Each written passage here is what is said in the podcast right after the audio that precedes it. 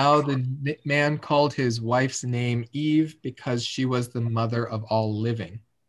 The Lord God made garments of skin for Adam and his wife and clothed them. Then the Lord God said, Behold, the man has become like one of us, knowing good and evil, and now he might stretch out his hand and take also from the tree of life, eat and live forever. So now the man called his wife's name Eve because she was the mother of all living. So after this curse, Adam looks at his wife and he calls her Eve. But the reason he called her Eve was because she was the mother of all living. Now, who remembers the very um, disastrous result of eating from the tree? It's death. Yet, immediately after receiving this curse, he looks at his wife and says, You are the mother of all living. Uh, does anyone have an idea why that is? What put it in Adam's mind that their curse is death, so uh, Eve is the mother of the living? I'll give you a hint. It goes back to the promise of a seed. Uh, although her children are born to die, uh, there will come from her seed life eternal. So uh, they understood more than we can see when we just look at this text. They have an understanding beyond um, what we understand at this point until we get Revelation um, further along. They understood much more than was revealed to Israel by Moses through the book of Genesis. We see traces that Adam and Eve were much more aware of the specific consequences of the curse, but also of the proto evangelium. They understood what this seed was, um, probably much more than Moses understood when he wrote about this, as he was led by the Holy Spirit to write. Uh, Adam understood that although death was introduced by them um, through his wife's seed, through the seed of Eve, which would be Christ, life is coming. Uh, so the Lord God made garments of skin for Adam and his wife and clothed them. All right. So when God said, If you eat from this tree, in the day that you eat of it, you will die. It is the day that they ate of it. Why are they still alive? Who has an idea? Is it against God's um, God's justice to let them live? Uh, this verse 21 actually gives us the answer to that. The Lord God made garments of skin for Adam and his wife and clothed them. Where did God get the garments of skin? Uh, this is the first death recorded in Scripture. In order to get a garment of skin, something had to die. Adam and Eve would have likely watched this process take place, much like in Genesis or in yeah, in Genesis 15 when Abraham has to cut these animals in half in order to cut a covenant with God. Uh, Adam and Eve would have seen immediately after their um, curse this horrific scene um, that was essentially the cause caused by their introduction of sin to the earth, um, but also on their behalf. They understood now for them to live, something had to die. Something has to take the responsibility. And so these animals over which they were given dominion now have to suffer incredible consequences because of us. So, where we were supposed to be uh, a benevolent force for animals um, to nurture and care for them, now um, the responsibility of our death in many ways is put on them. Uh, we'll see this even more in the Mosaic covenant, uh, where animal sacrifice is implemented explicitly for man. And those animal sacrifices never remove sin from man, but they remind man constantly of the penalty of sin but also the promise that um, later in future for them at this point, um, a death will cover for their sins.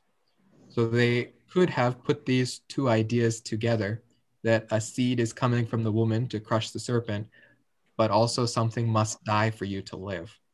Um, so the Lord God made garments of skin for Adam and his wife and clothed them. So this clothing um, became their daily reminder of sin. Uh, why we still wear clothes today. It's a very Judeo Christian idea of wearing clothes. Uh, it covers uh, what we came to know as our shame. Uh, but we see in scripture that it is God's intention that we understand this as a um, covering for our sins. I was in Vancouver and I saw a uh, some protest. They were holding up signs saying God doesn't want us to take animal skins for our coats, something to that effect. And I had to laugh because this is the first verse that popped into my head, and I'm like, well, what was Genesis 3:21 about then? Uh, it is not his original intention, but it is a necessary development from sin that yes, animals will suffer on behalf of men, and that is our fault. Uh, that will again become more explicit even in the Noahic covenant, uh, when we will now need uh, meat to survive. So not only do we have to wear clothing that comes from these animals, but we will also need to eat them just to survive. Um, then the Lord God said, Behold, the man has become like one of us knowing good and evil. And now he might stretch out his hand and take also from the tree of life and eat and live forever. So God, uh, God is going to put them out of the garden because of this statement that man has become like one of us, knowing good and evil, and now he has stretched out his hand to take from the tree of life. Uh, this has become like does not um, does not mean in the Hebrew that man is now of the same material as God, but that man has come to an understanding of good and evil so that he is responsible for defining the difference. Uh, prior to uh, this verse, or prior to the fall, God made the distinction that all things are good for you except for this tree. Man replaced God in that, in his own mind, and made his own words the defining factor between good and evil. And uh, you can see the outworking of this even today in our legislature. Um, we we decide what morality is for us. That is what men strive to do rather than listening to the words of God, um, letting Him define good and evil, we take it upon ourselves to define what morality is. Uh, God, again, here is not saying that this is now a good thing. He is saying this is a result of sin. Uh, so our our uh, courts deciding what law is, our legislature deciding what law is, um, the the founders had intended our country to reflect the rights given us given to us by God, um, and it has gone far beyond that now to where we are creating rights. That essentially is what is in view here in Genesis 3:22 is the creation of lines between right and wrong, the blurring of those lines. Uh, that is how man has become like God in this statement. That he takes it upon himself to decide what is good and bad. Uh, so uh, he might stretch out his hand and take also from the tree of life and eat and live forever.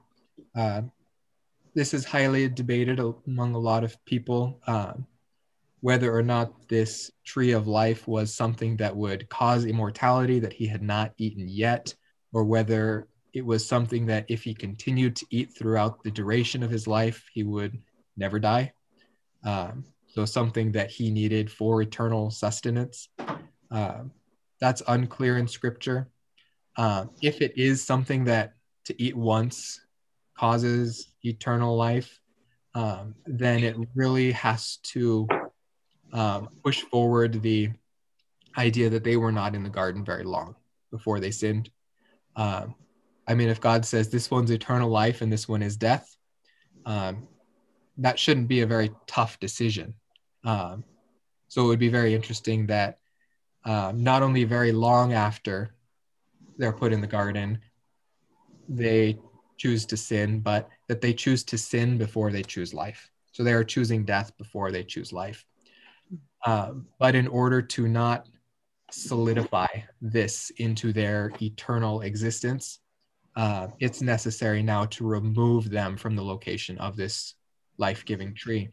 Um, because if you have eternal um, life with death, um, that basically makes death immortal as well. Very um, kind of a trippy concept, but uh, for God to remove this curse from men, um, death has become necessary uh, as a penalty, but also as a transition point um, for all those except for those who are taken into the rapture.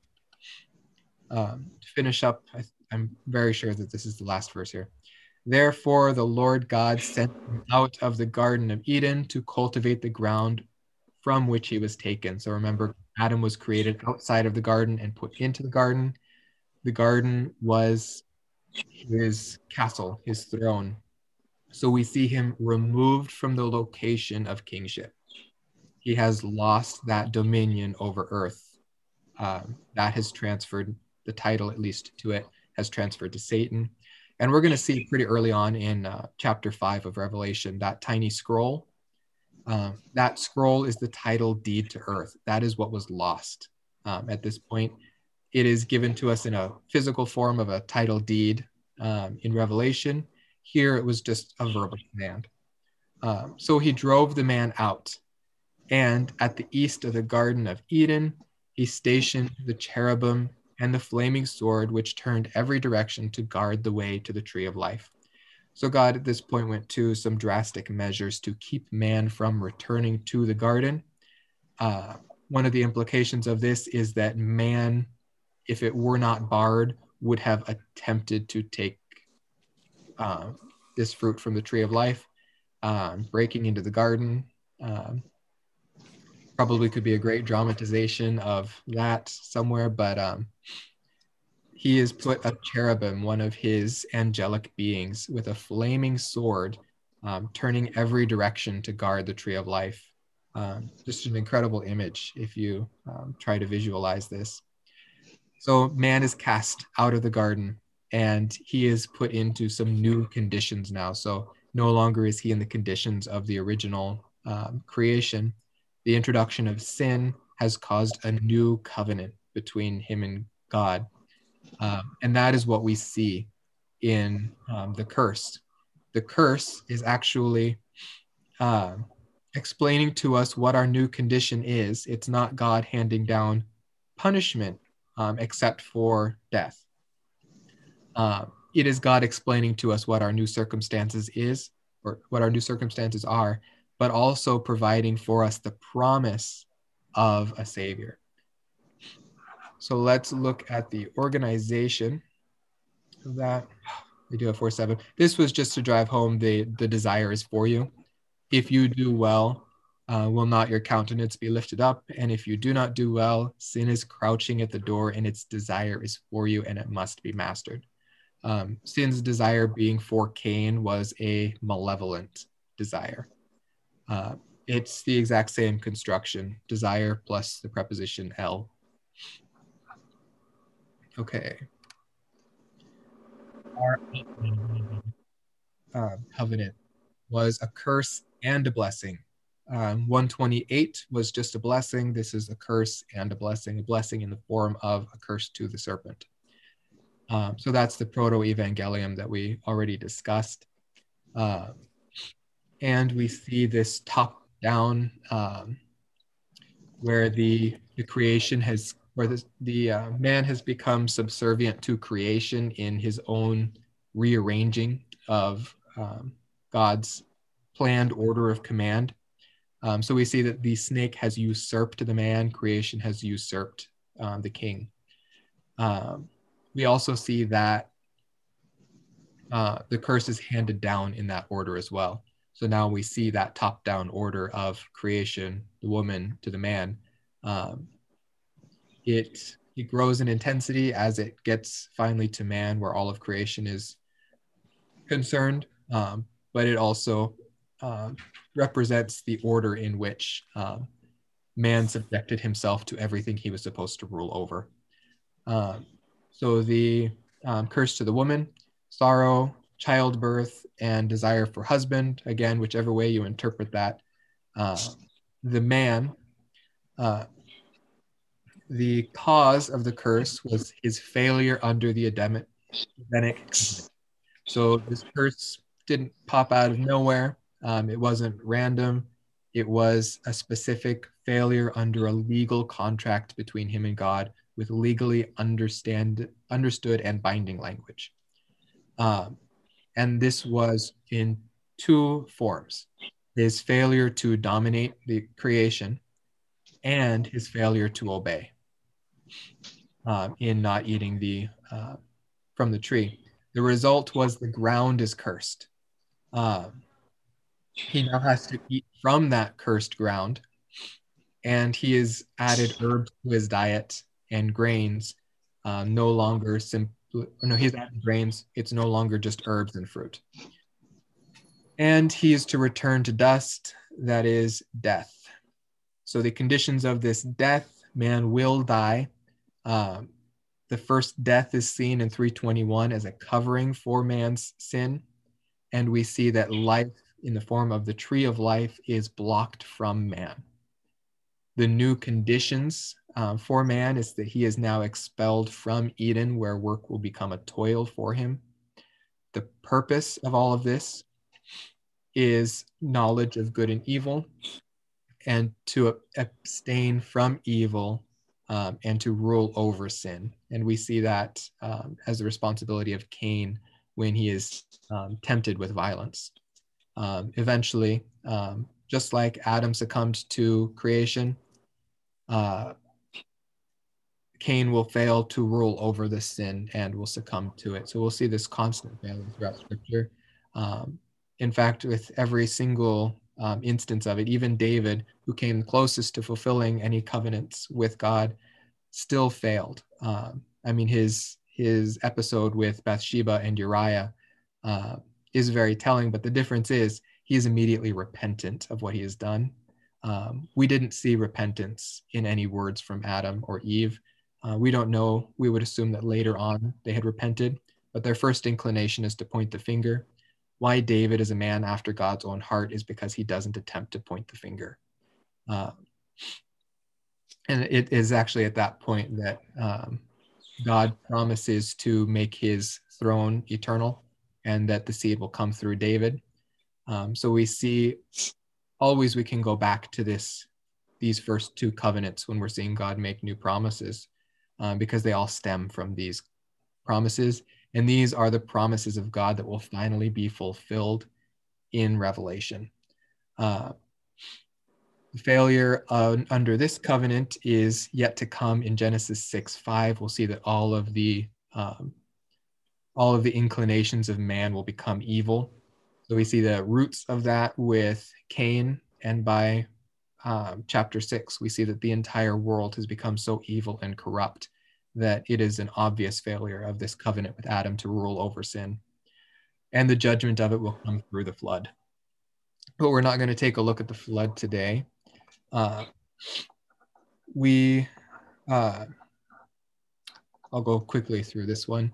Um, Larkin's outline of the Adamic covenant, we saw his outline of the Edenic covenant with seven different um, um, seven different points. Uh, this, he says, uh, there are, the curse is fourfold. It's going to be to the serpent, to the woman, to the man, and to creation.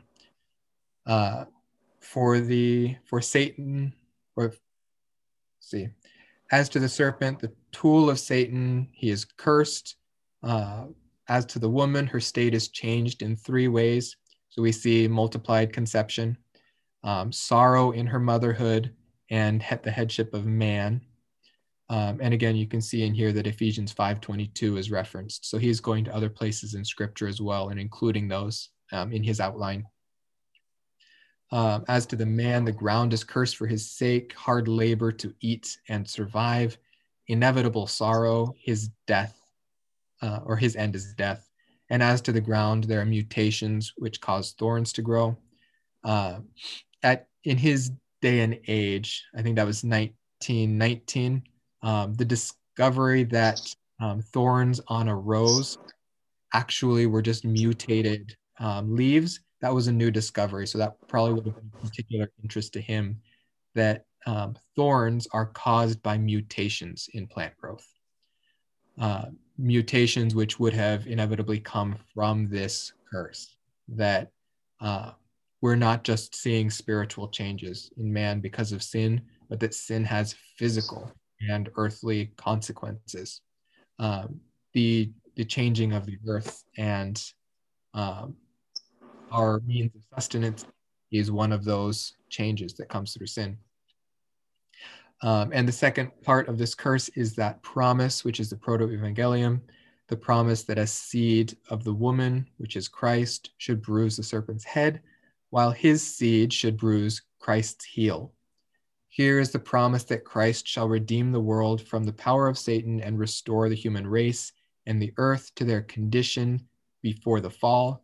This covenant reaches until the renovation of the earth by fire. So we see that this covenant is continuing even today um, through that restoration of earth. Uh, many um, covenant theologians will end this. Actually, they don't see this as a covenant. Uh, they they only see two covenants in Scripture. Um, but this would have been completely fulfilled for them at the cross. Uh, however, many of these promises of restored creation have not yet come to pass.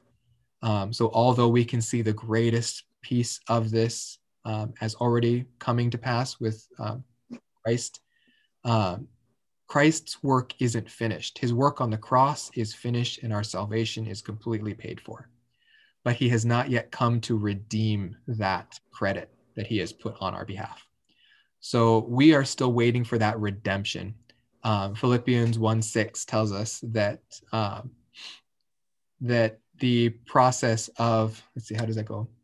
Uh, the good work that he has begun in us will continue until the day of the lord. The day of the lord is when he returns for his church. Uh, so that process um, still continues um, until that final victory of christ. And that final victory of christ is what we're looking at in the book of revelation where christ is really the center of that entire book um, because he is this promised seed that will return us to um, the conditions of Eden that God intended to rule earth uh, physically through a man, and that man is Christ. So, hermeneutics is both science and art. As a science, it enunciates principles, investigates the laws of thought and language, and classifies its facts and results. So that is what we just did when we went through and did these observations. We are looking at some of the laws of grammar and the original language. We're understanding what this meant um, historically and grammatically um, for the people uh, who were the first audience of this message. Um, and then we have um, classified the facts and results. So we have gone through and attempted to organize it so that it can be more easily understood. Uh, much of scripture is written in a narrative form, and um, this allows it, it's a very um, economic way of communicating because many things can be communicated through uh, narrative, whereas listing all of the ideas to uh, understand it is it takes quite a bit more um, language. That's why our law codes are so long. Um, but you can understand much more easily through a history book exactly what those laws are intended to be about. Uh, and hermeneutics is also an art. It teaches what application these principles should have and establishes their soundness by showing their practical value in elucidation of the more difficult scriptures. The hermeneutical art thus cultivates and establishes a valid exegetical procedure. Um, exegesis is the uh, practice of reading out of scripture rather than reading into scripture. So, um, to make our observations before we do any interpretation and then application. Um, so, we don't come to the scripture with a preconceived notion of what we should be seeing here. Um, we change our thinking based on scripture rather than changing scripture based on our thinking, um, is essentially what exegesis is. Uh, exegesis and hermeneutics work together um, for interpretation in our interpretive method uh, is called the literal historical grammatical uh, because we follow this procedure of uh, we have to take into account grammatical rules. We have to take into account the historical context that it was written to. This wasn't written directly to us as a letter. We have to understand who it was written to um, because they were the original people intended to understand it and we understand it as literal. And literal is sometimes um, a confusing term here. When we see um, signs in figurative language, especially in the book of Revelation um, or in poetry or in uh, prophecies in the Old Testament, uh, literal here does not mean that we disregard uh, uh literal functions, uh, functions of literature uh, if figurative language is understood in scripture, the literal method takes that into account. Um, so we're not going to, uh, when we get to Revelation 1 uh, next week, we're not going to disregard Revelation's interpretation of the stars and the candlestands that Christ is among as literal stars and candlestands, because within the context of Revelation 1, um, Christ gives us that interpretation and tells us that these candle stands are the churches and the stars are the angels. So we're not going to um, put our literal understanding of Scripture over Scripture interpreting itself. So when Scripture says this is a symbol, this is figurative language, or it's the natural reading of it is figurative, uh, we're going to take that as figurative. What literal means is that we're not going to read through narrative history and try to come up with an allegorical interpretation of it, because that then puts the onus of interpretation on the interpreter rather than scripture, uh, where the only authority would be the person interpreting it.